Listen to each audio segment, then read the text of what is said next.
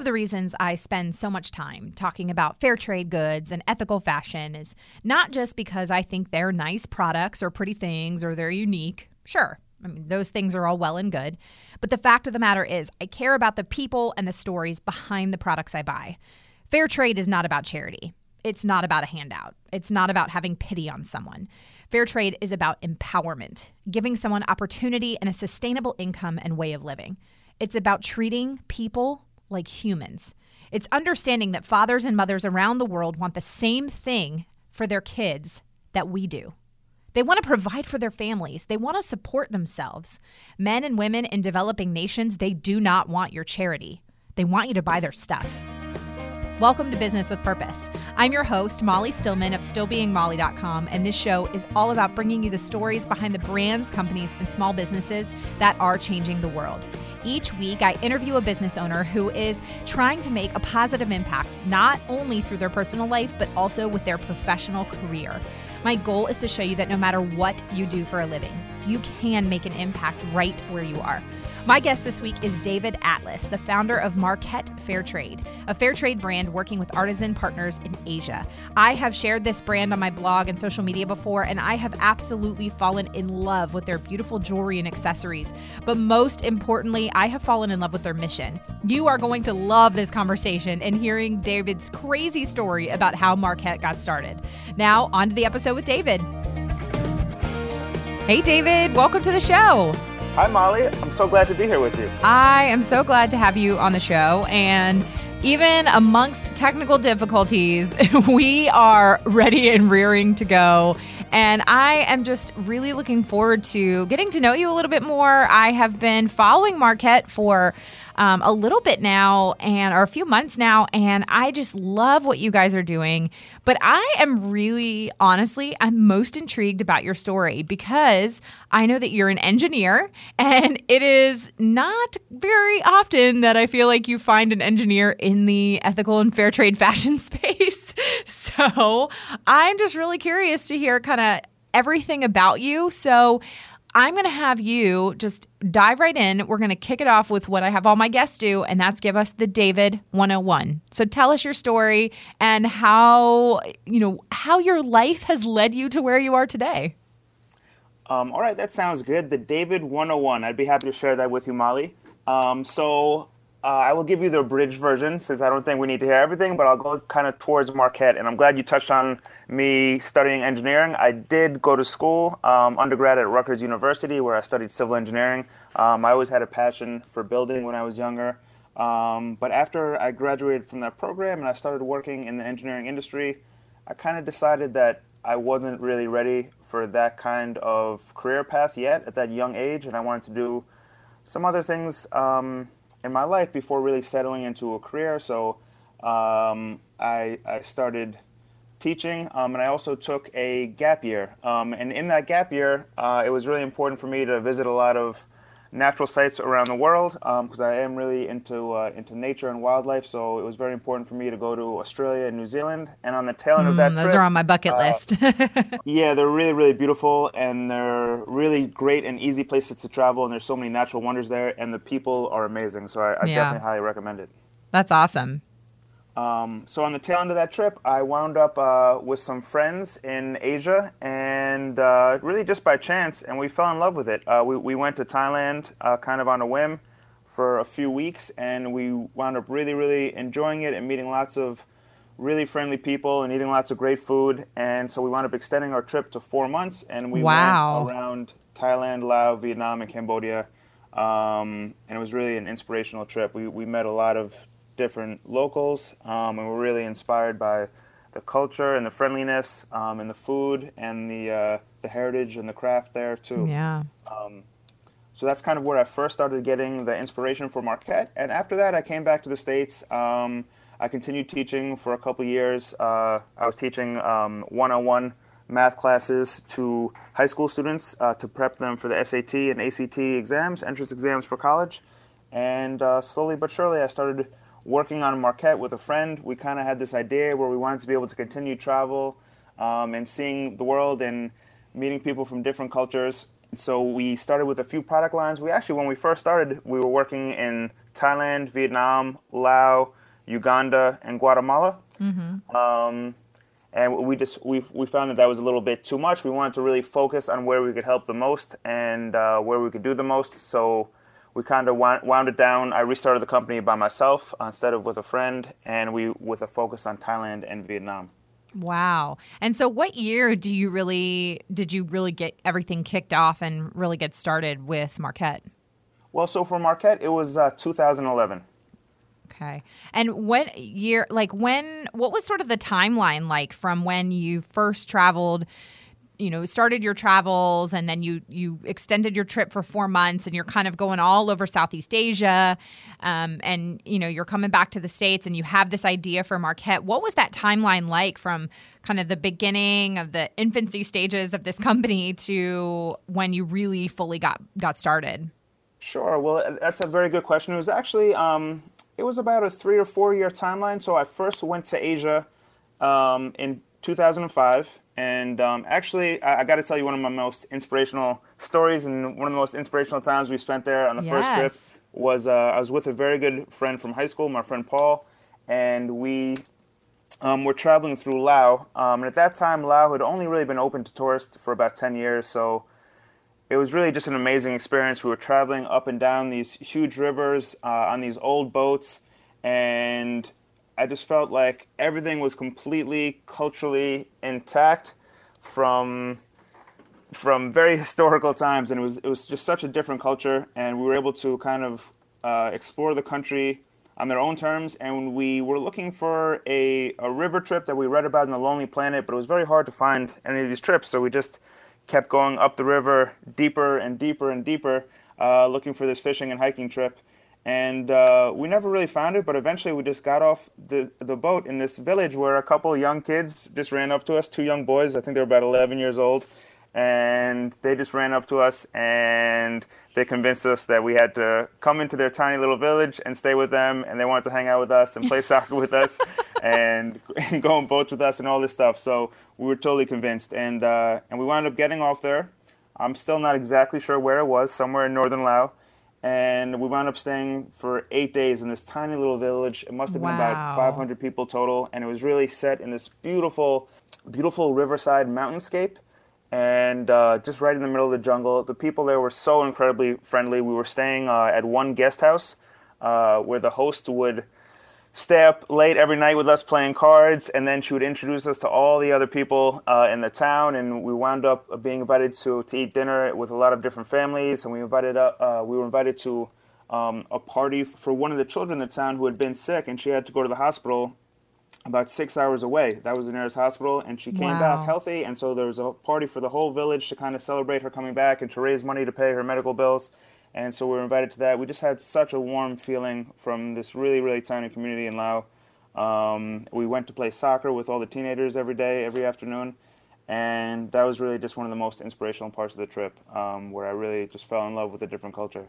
That's amazing. I, what were you thinking when you like what was going through your mind when you're getting off from this river and then these kids are just like come to our village? like were you um, I mean were you just kind of like, "Oh, we're up for adventure. Let's just do this thing."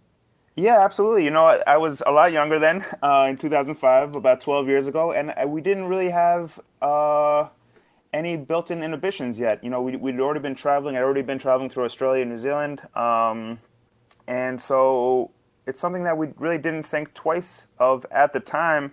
Although now, even having had that experience, I would still think twice about doing it again just because of who I am now, even yeah. though it, it, meant so much to me and I, I, really loved it. I just feel like uh, as a, an older, more mature person now, um, I always think about risks and, you know, even just risks of, oh, am I in a place where it's possible where I can get malaria or another um, disease that, that I might not be familiar with or yeah. that I might not be prepared with uh, pills to, um, you know, to to counteract. So right. um, even just little things like, like that that come into play now. I guess I was just a little bit young. My friend was young. We were a little headstrong, so we were able to just go for it, and uh, and we really really had a great time. So we didn't even think twice about getting off the boat. The kids told us um, that you know that they had a great place for us to stay. It was, I think it was like one or two dollars a night to stay in this guest house, and uh, the host family liked us so much that they just stopped charging us after Oh a my- few days. Oh my goodness! Which is also really just amazing. Um, so How did you? Uh, commu- I mean, were they? Did they speak English? Did you have a translator? Like, how did you guys? How were you guys able to communicate with them? Um, so that that's actually that's a really really great question. So in this uh, village where we stayed, no one uh, except for the teacher, no one under 22 spoke any English. So all the elders in the village, all the adults really didn't speak any English. Um, so uh, the family that was hosting us, it was really their daughter spoke pretty good English, and so she kind of was able to talk to us and help us out and get us the things we needed. Um, and then it was a lot of it was those two 11 year old kids. A lot of the kids um, in the village had somehow learned English. Some of them had went to schools um, in nearby cities. Uh, others had kind of learned it from their friends who came back. They had Yeah. had other um, tourists pass through the village, and I guess it was mostly the kids who were taking care of the tourists because their parents were uh, busy working, taking care of their families, hunting, gathering, and stuff like that. So actually, the, the two 11 year old boys were basically our hosts between Wow. them and uh, and and the younger. Uh, I guess she wasn't too young, maybe about 19 or 20, the daughter of the host family where we stayed. Wow. Now I will admit, I so I've never been to Asia. I've never been to Southeast Asia, obviously, because I've never been to Asia. Um, but I, you know, I- I don't honestly. I'm going to admit I don't know that much about Laos. What is that country like? What is, you know, what are some of the, you know, the beautiful things about that country, country and what are some of the challenges that that country faces?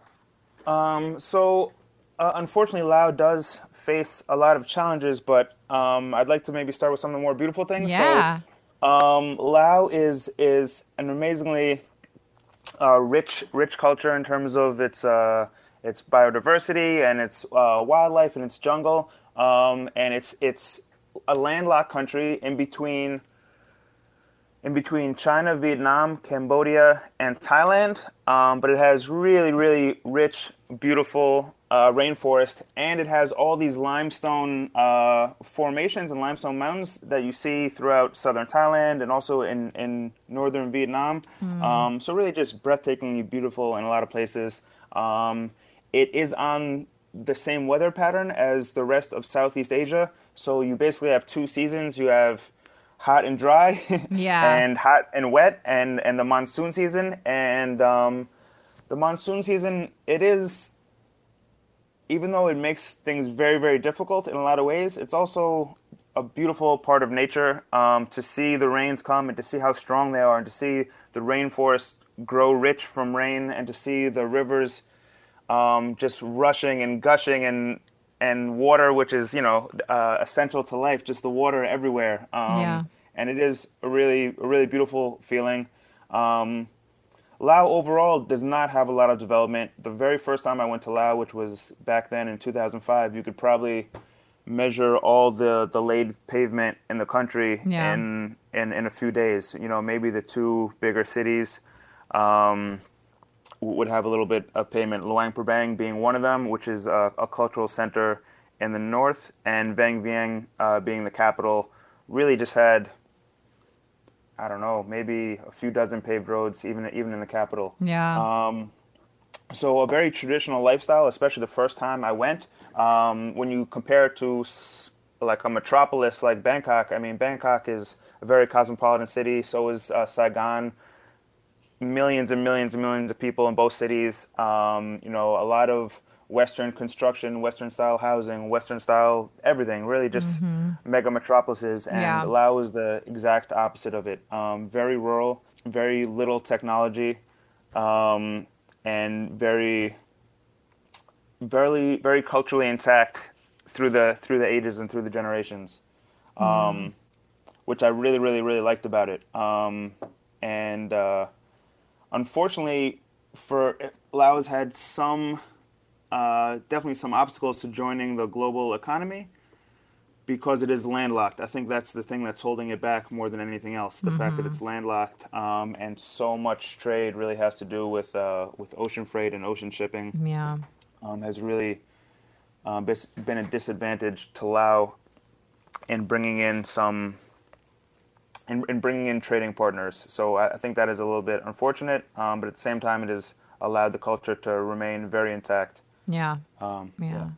So, for those that do not know about Marquet, um, give us the, sort of you know a little bit of a picture of what Marquet does, um, and you know how you guys or how you structured um, Marquet and the company and, and the artisans that you work with. Okay, absolutely. So um, Marquet is uh, is an manufacturer and importer, and we focus on working with all artisan partners um, on accessories and home decor. So we have a couple lines: jewelry, scarves, and shawls, and then we have a couple really cute uh, little Christmas ornament lines Aww. in our home decor category. And so the way we've structured it is, is we wanted to kind of work directly with small businesses in Asia.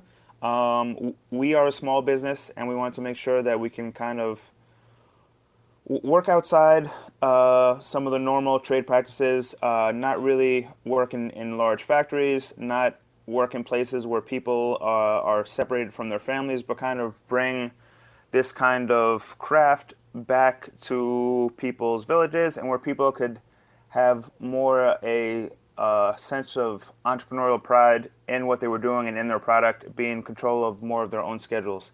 Um, so the way we've sourced products um, is we is through travel and through meeting people, and now we have a full network set up in Thailand, uh, where we have full time people on the ground there to help us with our quality control and all our outreach and logistics over there. Uh, but we travel and we meet the artisans directly, make sure everything is above board in terms of their trade practices, the facilities where they're working, and then we try to to to give them feedback uh, on how we can help help adapt their skills, the skills they already have to, and the products they're already making to the Western market. Mm-hmm. Um, so we're not necessarily going in and training artisan groups to do a specific task, but we're, we're looking for um, existing vendors who already are skilled in either jewelry or weaving um, or sewing or whatever it may be, and, and looking to develop product lines uh, with them. That's awesome. And it's such a unique approach because and I don't think that it's necessarily one of those things where the the the different approaches like there's one right approach to this and one wrong approach but they're just they're different um, i like your approach of going in and finding already existing you know artisan partners and and finding a way that you can use their skills um, you know whereas the other approach would be going in and actually physically training them or giving them a skill set um, which i think both have their advantages obviously um, right. how did you when you were first over there how did this idea really come about you know as you were meeting people was this just an opportunity that sort of presented itself or did you or always sort of have an entrepreneurial spirit um, I think I always had a little bit of the entrepreneurial spirit. Uh, when I was much younger, I had the snow shoveling business yeah. uh, from my block and all my neighbors when I was just, you know, 10, 11, and 12. And then um, I worked all through high school. Um, I just always kind of liked working and making a little bit of my own money and um, kind of taking care of myself a little bit more. Um, it, it wasn't necessarily that my family was struggling or anything. Um, but I just kind of liked the responsibility of working and earning things for myself. Um, and then in terms of Marquet, I wouldn't necessarily say I got the inspiration for the business when I was out there. I was really inspired by the people I was meeting, by a lot of the products that I saw. Um, a lot of the handmade stuff was really just so beautiful, and I did wind up buying lots and lots of stuff for myself and for gifts for when I got home. Um, but it wasn't until a few years later that I kind of developed the the plan and really started thinking about going back and seeing if I could import with, with a friend of mine. And we did start a company called Artisan Emporia. That was mm-hmm. about 2008. And that's when we were working uh, in Uganda and Guatemala um, and Southeast Asia as well. And then we kind of restarted in 2011 with a, with a more focused strategy uh, on Marquet. So when you, you know, I guess what would you say is the ultimate mission of Marquet? Would you say it is there's sort of a twofold mission of one, you know, providing economic opportunity to a of a western market to these artisans or do you think it's more educating the Western market on the importance of supporting global artisans? I don't know. I mean, and maybe it's not even one of those two things, but what would you say is the ultimate mission of what you guys are doing? Well, I think um, I think that's a really really good question, Molly. So I appreciate that. Um, I think it is more the former. So really, what we're trying to do is create a, a platform for artisans and smaller businesses in in developing countries to be able to reach the global platform and the global marketplace and kind of just hook directly into the supply chain. So that, that that's what really motivates us each day. Um, and I think for us at Marquet, more so than necessarily educating people in the Western market, but really trying to bridge the divide for the artisans um, in Asia. And we do try and educate people in the Western market too about fair trade and uh, cultural heritage. Um, but the way that we've kind of started Marquet and the way that we run Marquet, it's it's not a nonprofit by any means, and it's not a charity. So we really, what we really want is for the products to be able to stand for themselves. Um, we're not you know, we think the uh, fair trade is extremely, extremely important, um, and all the principles of fair trade, uh, no child labor, safe uh, environmental practices, uh, paying fair uh, wages according to everyone's local standards are extremely, extremely important. But for us, the most important thing is for the products to stand for themselves and to be able to give the artisans the pride in knowing that we're not we're not offering them any kind of charity. They're earning every dollar that they earn, and their products can stand for themselves and compete in the Western market. And people are buying them because they love the product and they love that it's backed by the ethical uh, sourcing and manufacturing. I love that, and I wish I could. I, I want to take that little bit and I want to like splice it into its own individual clip and pay it, play it for every single person I meet. like, because I feel like, well, I feel like this is something that I sometimes feel like maybe I'm beating a dead horse or maybe I'm, I'm, and that is a terrible phrase by the way. Where did that phrase even come yeah, from? That is, is a terrible a thing. Like why do we say that? I don't know. I digress. Um, but i mean it, you know, this is something because I'm so passionate about this stuff, and my friends know this, and my family knows this, and my listeners know this, and my blog readers know this.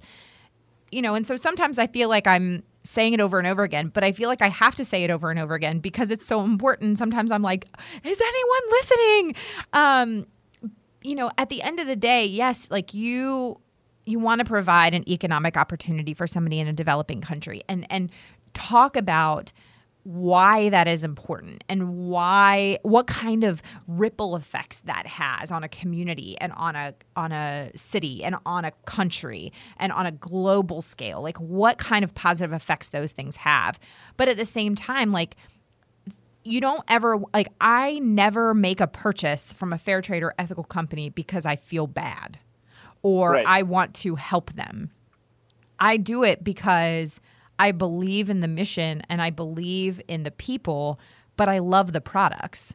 And I love that the products tell a story.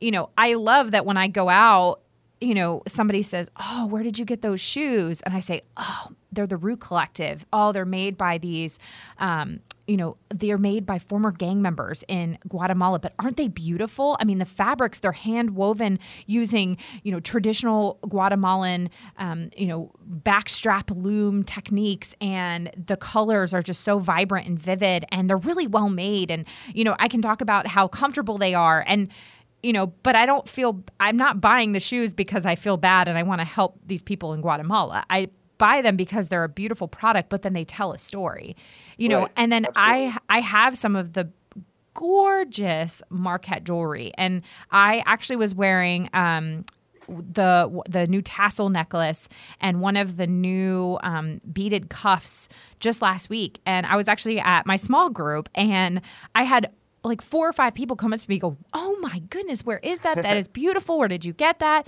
And I was like, Oh, yes, it's this company called Marquet Fair Trade. Let me tell you about them. And I love that that's the first thing people notice is how beautiful the product is. But then the bonus is I get to say, not only is this product beautiful, but let me tell you the impact that this product is having and the lives that are being changed. And because of this product, you know, I don't ever want somebody to just buy something because they feel bad. Because, yeah, I mean, people in developing nations, no matter what country it is, whether it's in Africa or whether it's in Asia or whether it's in South America, I mean, wherever it is. And even right here in the United States, I mean, there's a lot of um, groups that work with, um, you know, at risk communities or um, vulnerable communities here in the United States. And I just say, you know, these are these are real people with with stories and families and they have skills and they have talents and they just want to be seen and known and valued they don't want your charity.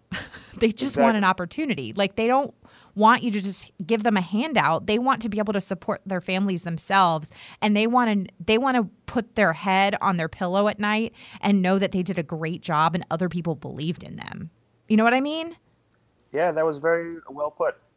I just I just think that this is something that so many people need to hear and I love that that is something that you also are really passionate about and that you guys want to continue to do that through the products that you make. And yes, seriously, I will 1000% preach preach that how beautiful the products are um, and how I mean how unique the jewelry is as well. I mean because it's it's not something that you see every day. Like you're not going to go to Target and you're not going to see something as as unique and beautiful as um, as some of the jewelry that you guys carry.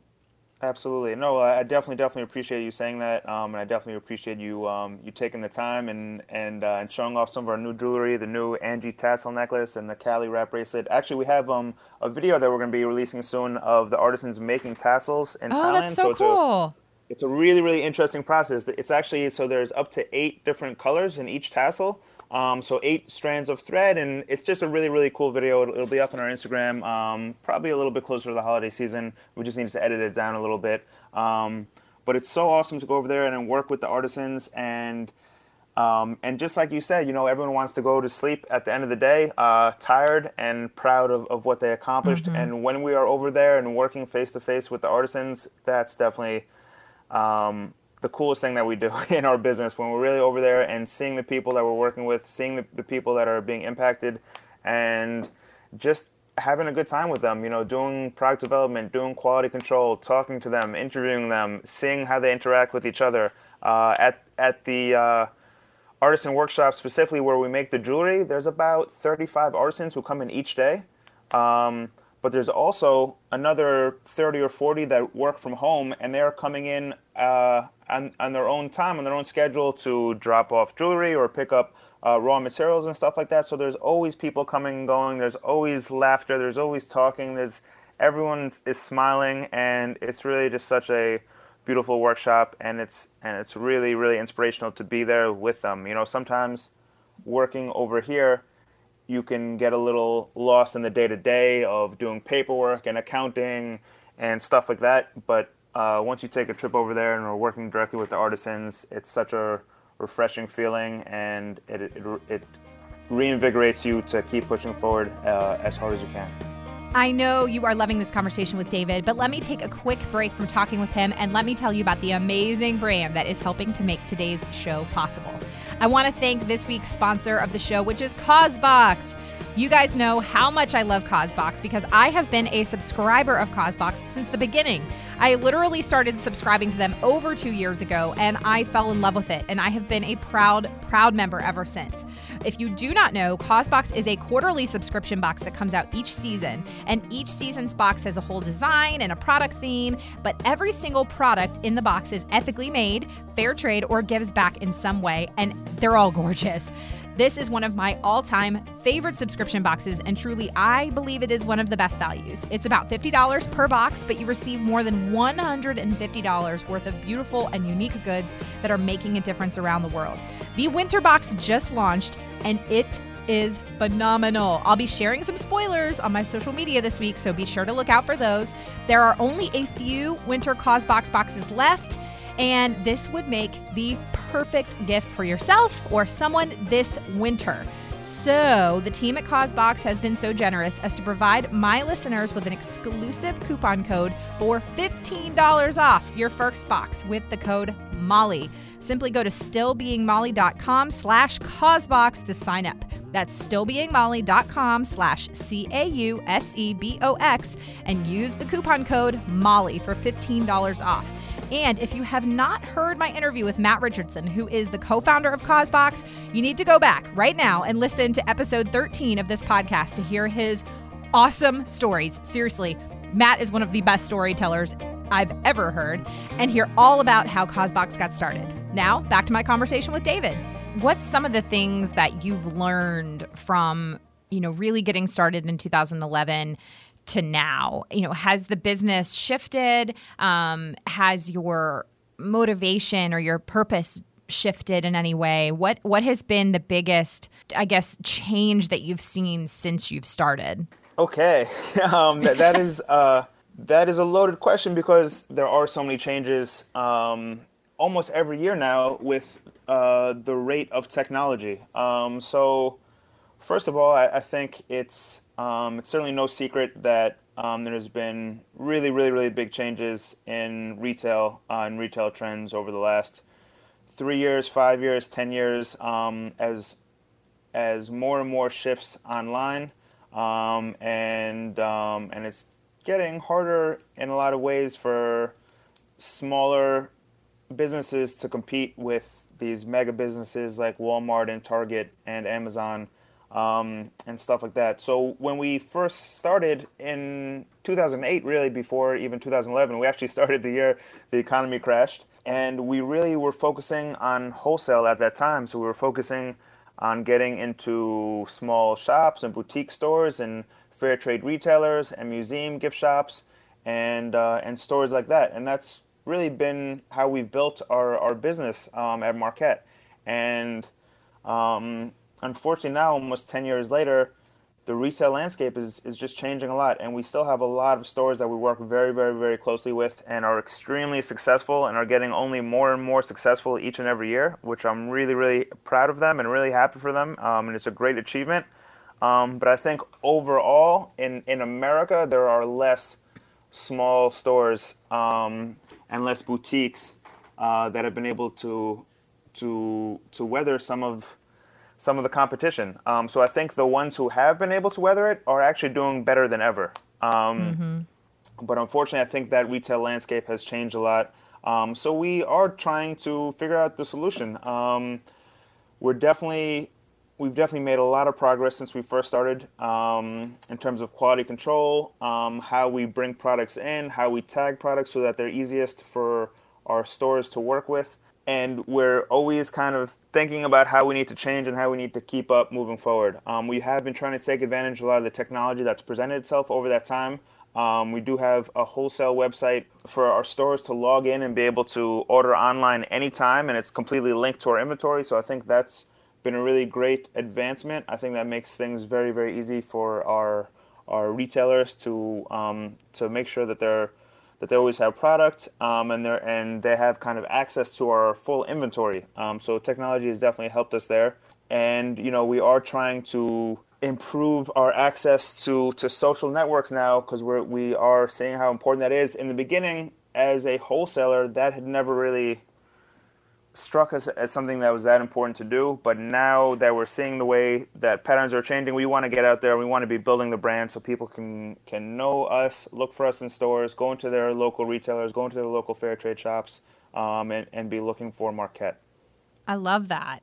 I think yeah. that is such a. You guys have such a clear vision, and you have such a clear mission that it's it's so evident why you guys have have grown so much and and the success that you've seen because when you find businesses or when you look at businesses that just have that clear, you know, just tunnel vision where you're just like we are going at this, we're not going to give up.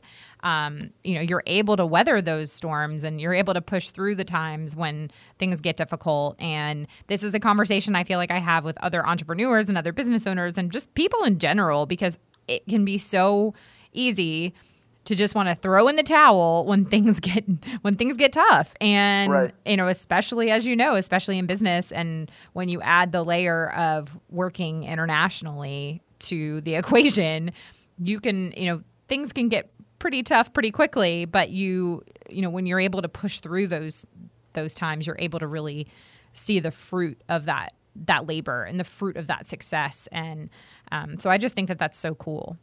Yeah, no, I definitely appreciate that. I did not even touch on all the difficulties oh. of, of, working with, you know, seven or eight different artisan groups, not only in, in another country, but another country that's literally the exact opposite time. So when it's 1 p.m. for us, it's 1 a.m. for, for them. And so, you know, there's definitely a lot of difficulties there. Yeah. Um, and in terms of the industry changing, you know, we have really been very fortunate and very blessed, and we've grown every single year since we started Marquet, and we're still uh, on track to grow by by 15 or 20 percent this year. So we've been really, really lucky and really blessed um, to be able to grow through all those changes. I mean, it has been really, really hard, and I do feel like the strategy has has shifted away from what industry we thought we were getting into when we first started yeah. um, as as as wholesalers. Yeah. Um, yeah. What makes you tick? Like, what is the thing that keeps you up at night?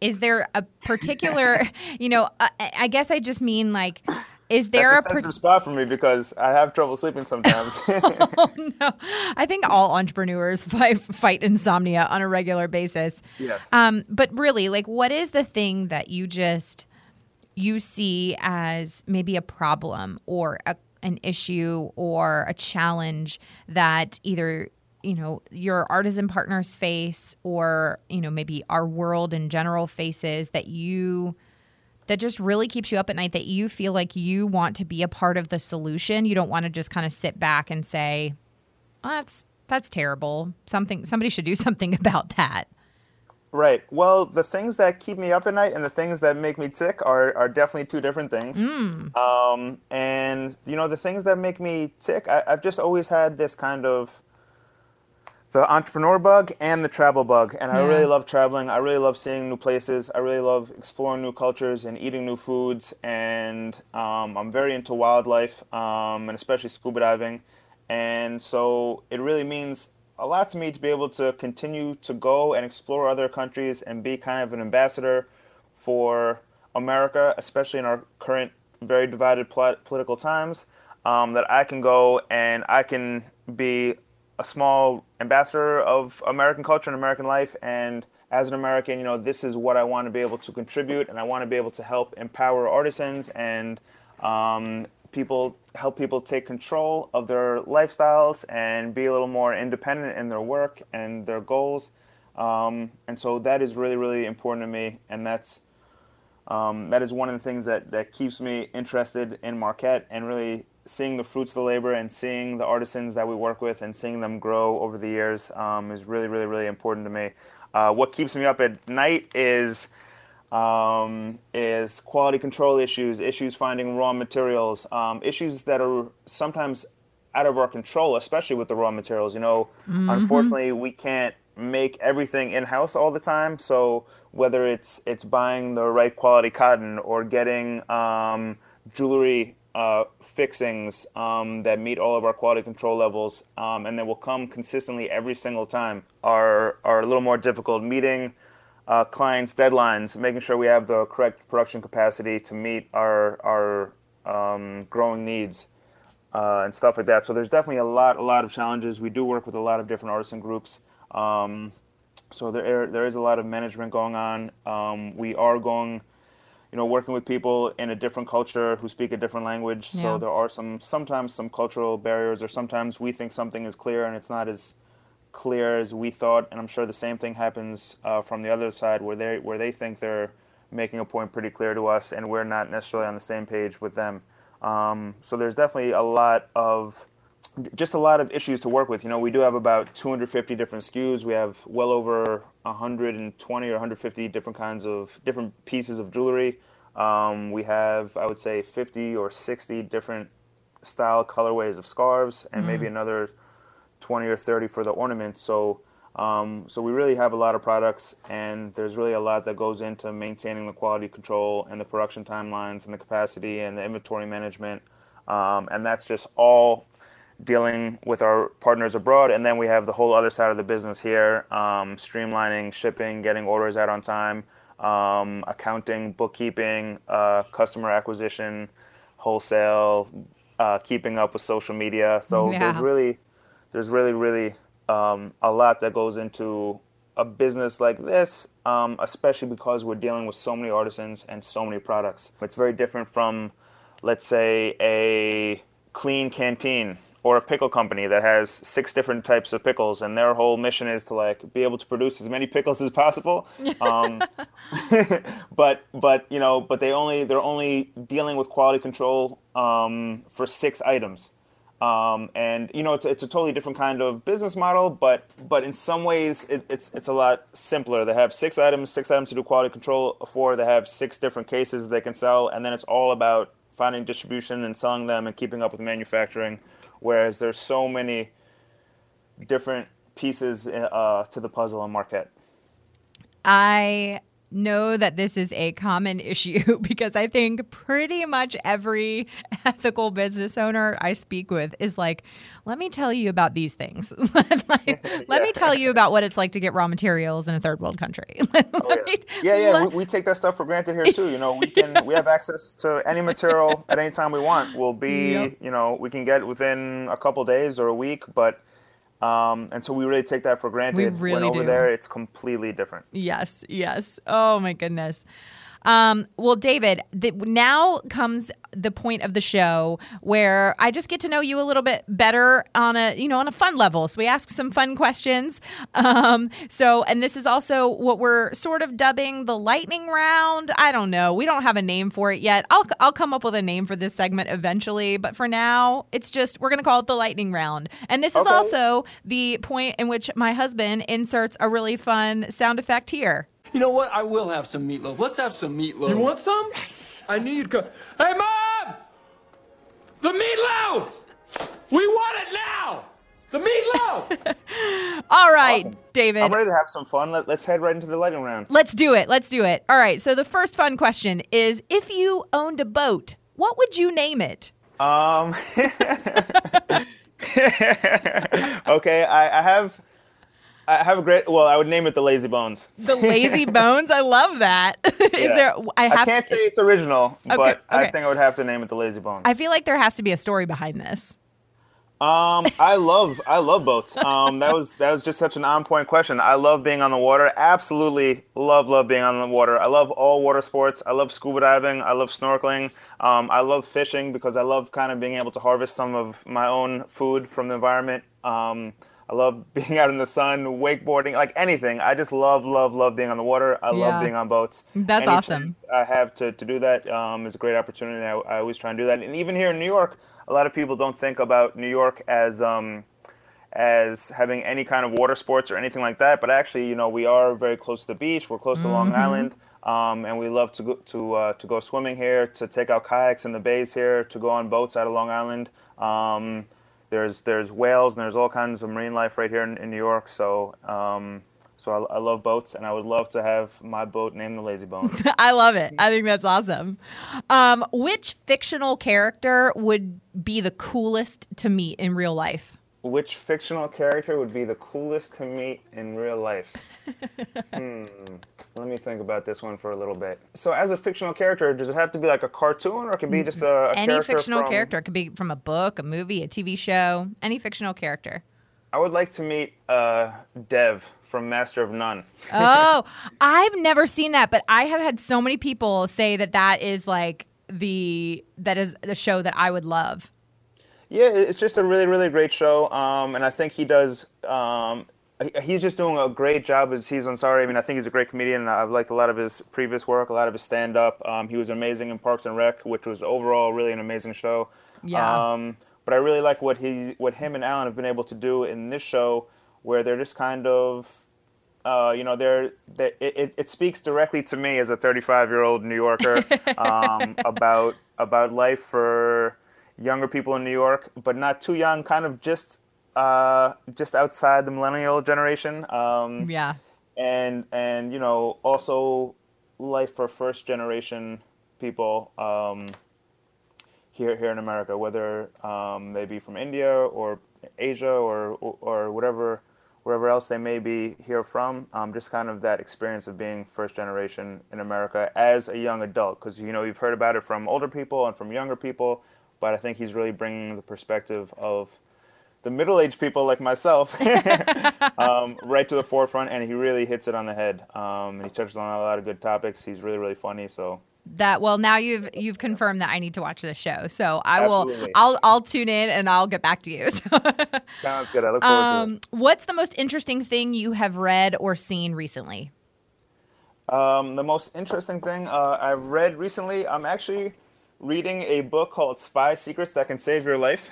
That sounds awesome. I'm writing Uh, that down. yeah, um, so it's it's pretty cool. It's it's by Jason Hanson, and he's a former um, former CIA uh, agent. Um, and so it's just like a lot of tips and techniques about being aware in all kinds of different situations and how to de- de-escalate situations, how to avoid confrontations, um, and how to make sure you're aware of your surroundings um, to to see how you could avoid um, bad situations before they happen, and then also tips and tricks of how to get out of bad situations once they have gone that way. That sounds awesome. Yeah, so I, it's a pretty cool read. I am definitely adding that to my reading list. All right, so here we are getting to the rapid fire questions. So just say whatever, which of the two things you would pick. It's like either or situation. Hot pretzels or nachos? Nachos, Iced or hot coffee? hot Soda or tea? tea, Netflix or Hulu? Netflix by a long shot. Watch live or recorded so you don't have to watch commercials? Always recorded. Rock or country? Rock, Sugar or chocolate chip cookies? chocolate chip cookies, And then the last one, and this one might be tough for you Thai or Vietnamese food? Thai. Ooh, I like. What's your favorite Thai dish? I really love this. Um, it's called uh, pad kai dao, which is a it's a fried egg salad. It's one of my favorite dishes. I love gang hung lei, which is a, a spicy and sweet northern curry. Um, I really, really, really, really like Thai food. I really like Vietnamese food too, but I I personally love eating spicy food. Um, and so I just have a great love and passion for Thai food. We have some Um, good Thai food around here. Sometimes too. Yeah, we've got some good Thai food around here. I grew up, so I grew up right outside of Washington, D.C., and one of my childhood friends, she was my neighbor, um, was a girl. She was a couple years younger than me, but she was Vietnamese, and she was um, first generation Vietnamese. I mean, her parents, you know, had just come here recently. Um, and you got this is the early 90s, and her parents had actually opened up a Vietnamese pho restaurant right like down a block from where we lived. So I lived, my house was on the corner and she lived in kind of some little townhouses right next to it. And her parents awesome. opened up a little Vietnamese restaurant. Well, it was so cool because. I mean, since they own the restaurant, we would just, you know, if I was playing at her house or if I was having a sleepover there or something, we would, like, her mom would just be like, you know, invite us over to the restaurant and just make whatever we wanted Vietnamese food wise, you know, at 11 o'clock at night or whenever. Like I could just literally walk down the street, walk in our parents' restaurant, and they would just fix me whatever. But it was, I mean, it was awesome. authentic, That's a- authentic Vietnamese food. And it was so delicious.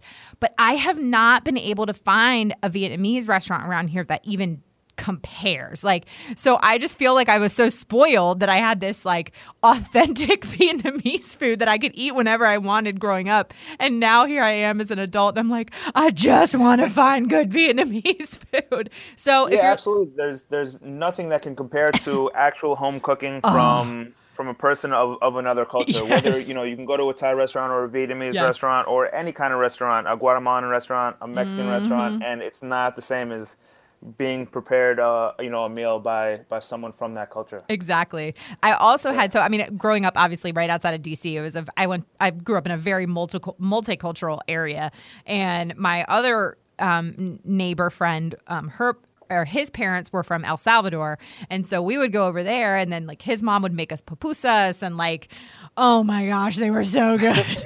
and here I am as an adult, but actually. A friend of mine who is El Salvadorian um, said that there is a food truck oh, like here in the Raleigh Durham area, that is a pupusa food truck, and said it's like it's legit. Like it is a you know if you want El Salvadorian like real pupusas, that this is where you go. And so I have yet to try it, but I need to do that. So and if you're listening and you live in the Raleigh Durham area and you know of like legit Vietnamese food, you need to send me a message because I'm I'm on the hunt. I'm on the hunt. Yeah, it sounds like you had an amazing uh, culinary experience as as a child and I young did- adult. I did. That's I cool. did. So I'm so I'm I'm so like I feel like again I feel I feel kind of spoiled because like I grew up with all my friends were from so many different backgrounds that I got to eat their parents' authentic cooking for years. Awesome. I love it. Well, David, this was such a great conversation, and I had so much fun uh, just getting to know you and the Marquet story a little bit more, and getting to know you know your love for Spy Secrets and um, and Master of None and all that kind of stuff. So, thank you so much for your time today, and uh, just again, just can I you know, I applaud what you're doing, and I just really encourage you um, as you're, you know, building this business and, and really impacting so many lives um, in Southeast Asia and here in the United States as well. Well, I really appreciate the time you took today as well, Molly. Um, it was a blast, and I really um, appreciate uh, being on your your show. So thank you very very much. Um, it was great getting to meet you too, and I look forward to uh, to talking to you again soon. Okay, raise your hand if you want to go stay in a guest house in Laos for eight days with 500 villagers. Right? What an amazing story. But most of all, man, I love David's passion for helping these men and women in Asia. I will be sure to have all of Marquet's information and how you can support them and shop their products, and I will have all of that information in the show notes. Thank you so much, as always, for listening to this week's episode. If you are new to the show, welcome. If you are a regular listener, thank you. Your support week in and week out means so much to me. Be sure to head on over to iTunes or your favorite podcasting app and make sure you are, first and foremost, subscribed to the show. Clicking that subscribe button makes sure that you never miss an episode of the podcast. And while you're there, would you mind leaving a review of the show? Leaving a review really helps me know what you're liking and how the show is personally impacting you. And if you share the show on social media, which I love, it seriously warms my heart every single time, be sure to use the hashtag Business with Purpose Podcast or tag me at Still Being Molly on Twitter, Instagram, or Facebook. Another huge thank you to this week's podcast sponsor, Causebox. Visit stillbeingmolly.com slash Causebox and use the coupon code MOLLY for $15 off. And uh, as always, this show is edited by my amazing, amazing husband, who I love so much, and executive producer John Stillman. And the music is by Mark Killian of Third Wheel Media. Thank you so much for listening. Now go do something good with purpose on purpose.